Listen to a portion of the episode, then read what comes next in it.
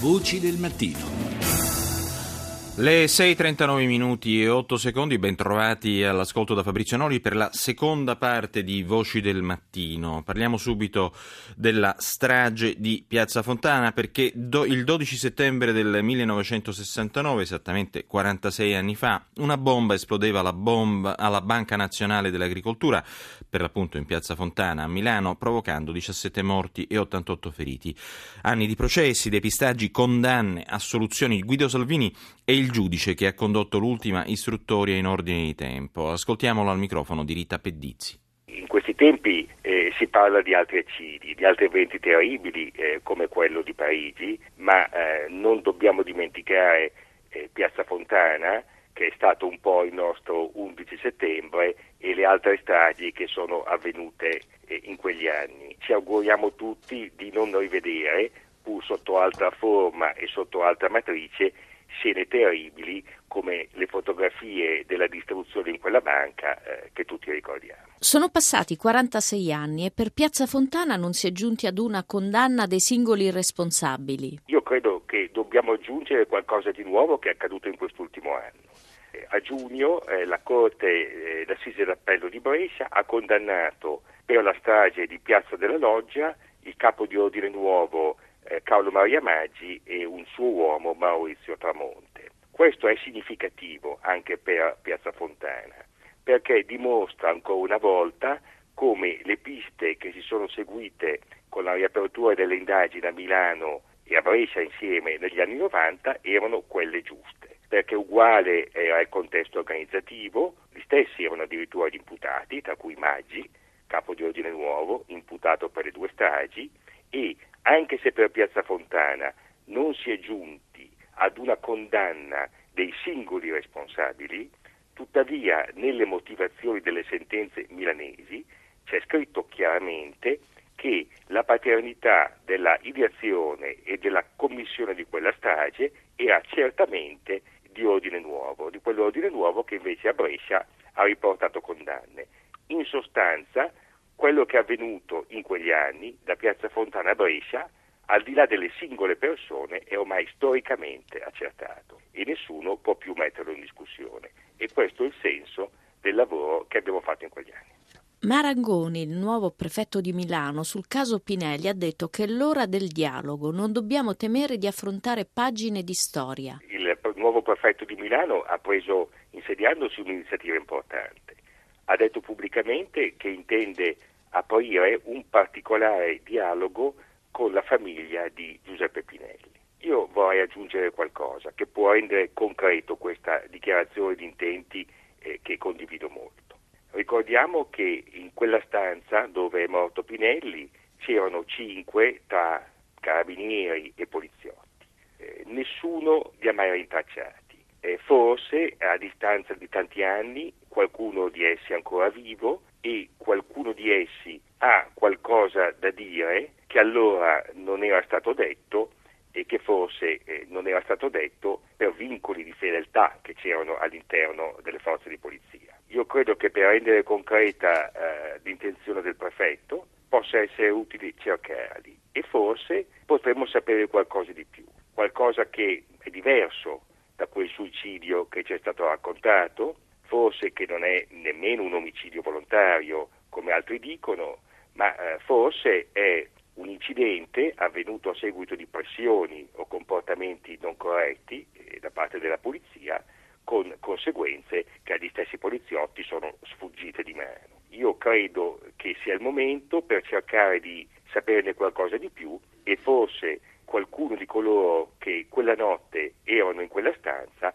forse potrebbe ancora dirci qualcosa. E questo è il modo per rendere concreto quest'idea che io pienamente condivido e che credo in questi termini eh, lo condivida anche la famiglia Pinelli che ha risposto che a questo punto comunque si attende qualcosa di concreto. Voci del mattino. E restiamo in tema di Piazza Fontana, lo facciamo con Federico Sinicato, avvocato di parte civile dei familiari delle vittime. Buongiorno avvocato.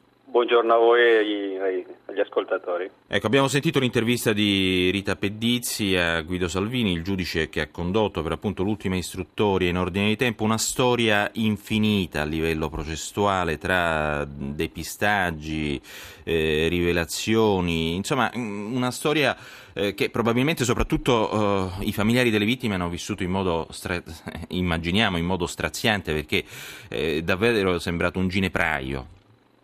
Ma eh, sicuramente è stato, è stato, molto faticoso e doloroso per loro, eh, soprattutto per l'altalenanza di risultati. Eh, una volta chiusa l'istruttoria del giudice Salvini e diciamo, pre- presa per mano dal, dalla Procura della Repubblica, eh, si andò al processo e in primo grado vi fu una condanna all'ergastolo di eh, Maggi, Zorzi e Rognoni, poi ribaltata in appello e definitivamente eh, quella sentenza poi assolutoria confermata dalla Cassazione nel 2005, quindi ehm, era sembrato che eh, fossimo arrivati eh, finalmente al dunque della, della, della, verità sulla, sulla, strage e poi invece le sentenze successive avevano ribaltato il quadro, ma in realtà non era finita lì o non è finita lì perché quell'indagine Salvini aveva aperto aveva consentito di aprire altri squarci di, di, verità sulle altre stragi di quegli anni, sugli altri grandi attentati di quegli anni dal 69 al 74, è un quinquennio costellato di attentati dinamitardi e di stragi, fino ad arrivare alla strage di, Bolo, di, di Brescia del 28 maggio del 74, Piazza Loggia, processo per il quale invece più ultimamente siamo riusciti ad ottenere la condanna ancora di Maggi in questo caso per la, per la strage eh, all'ergastolo e siccome eh, i due processi si legano tra di loro, come sono legati anche alla strage della questura del 73, mm-hmm. in quel periodo storico il gruppo di fuoco di Ordine Nuovo... Eh, Veneto in particolare, vero? in particolare Veneto, Venezia e Padova, con il, la, la, partecipazione di, di Frede Ventura, che sono stati ormai riconosciuti da queste sentenze come certamente tra gli esecutori e gli organizzatori della strage, a prescindere dalla soluzione degli anni 70, eh, ha di fatto finalmente chiarito gran parte dei temi eh, del, di quella vicenda, delle responsabilità di quella vicenda, al di là delle singole condanne, in certi casi avvenute, in certi altri casi non, mm. non, eh, non confermate, ma il quadro complessivo del, di, di, chi, di qual è stato il gruppo all'interno del quale l'ambiente, all'interno dell'ordinovismo veneto, eh, dell'estrema destra veneta, all'interno del quale è avvenuto e le coperture eh, che questo gruppo ha avuto, cioè faceva comodo sostanzialmente, questo è un po' il, Diciamo, ecco, lei non ha mai voluto, diciamo, non accetta la definizione di servizi segreti deviati, tanto per intenderci, insomma. No, no, ho sempre rifiutato il concetto di servizio deviato perché invece ho sempre ritenuto che i servizi facessero il loro mestiere, nel senso che il mestiere era quello di servire, appunto, come dice la parola, cioè di, fare, di essere utili al potere e in quel momento il potere aveva la necessità di tenere sotto copertura una serie di connivenze, una serie di situazioni. Eh, si scoprì poi che esisteva il sistema di Gladio eh, in funzione anticomunista.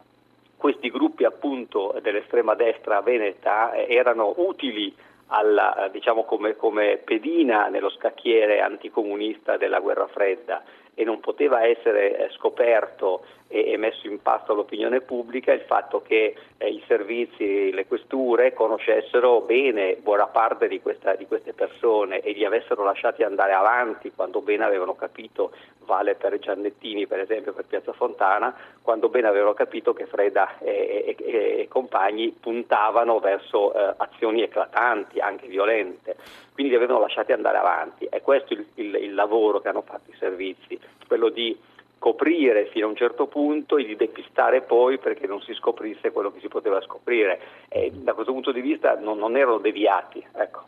Ci sono ancora molti misteri, per esempio anche la, la, questione dell'anarchico Pinelli, insomma la sua morte per certi versi è ancora avvolta, non voglio dire nel mistero, ma insomma sì. Eh, di, di, Pinelli credo che ormai si possa dire eh, tutto tranne che abbia mai avuto un ruolo ehm, eh, negativo diciamo, nella vicenda di Piazza Fontana e che non sia, come è sempre stato dichiarato ormai eh, da, da, da, da, anni, da quando addirittura da prima che il Presidente della Repubblica ehm, abbracciasse eh, la, la, la, vedova di Pinelli insieme alla vedova di Calabresi eh, a, a, suggello questa, del riconoscimento di questa situazione, eh, Pinelli è una vittima di Piazza Fontana, anche egli, anche se naturalmente come sappiamo morirà il 15 e non il 12 cadendo dalla finestra della questura.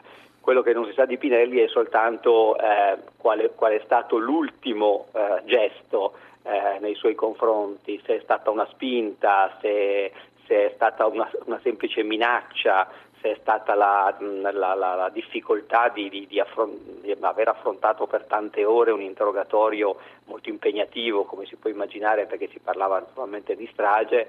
Eh, da, da, in un clima particolare. In, in un certo. clima particolare, infuocato. Eh, ecco, tutto questo, quest'ultimo passaggio ci è, ci è, ancora oscuro, ma non c'è dubbio che è una vittima della strage, certo. soprattutto una vittima della caccia alle streghe.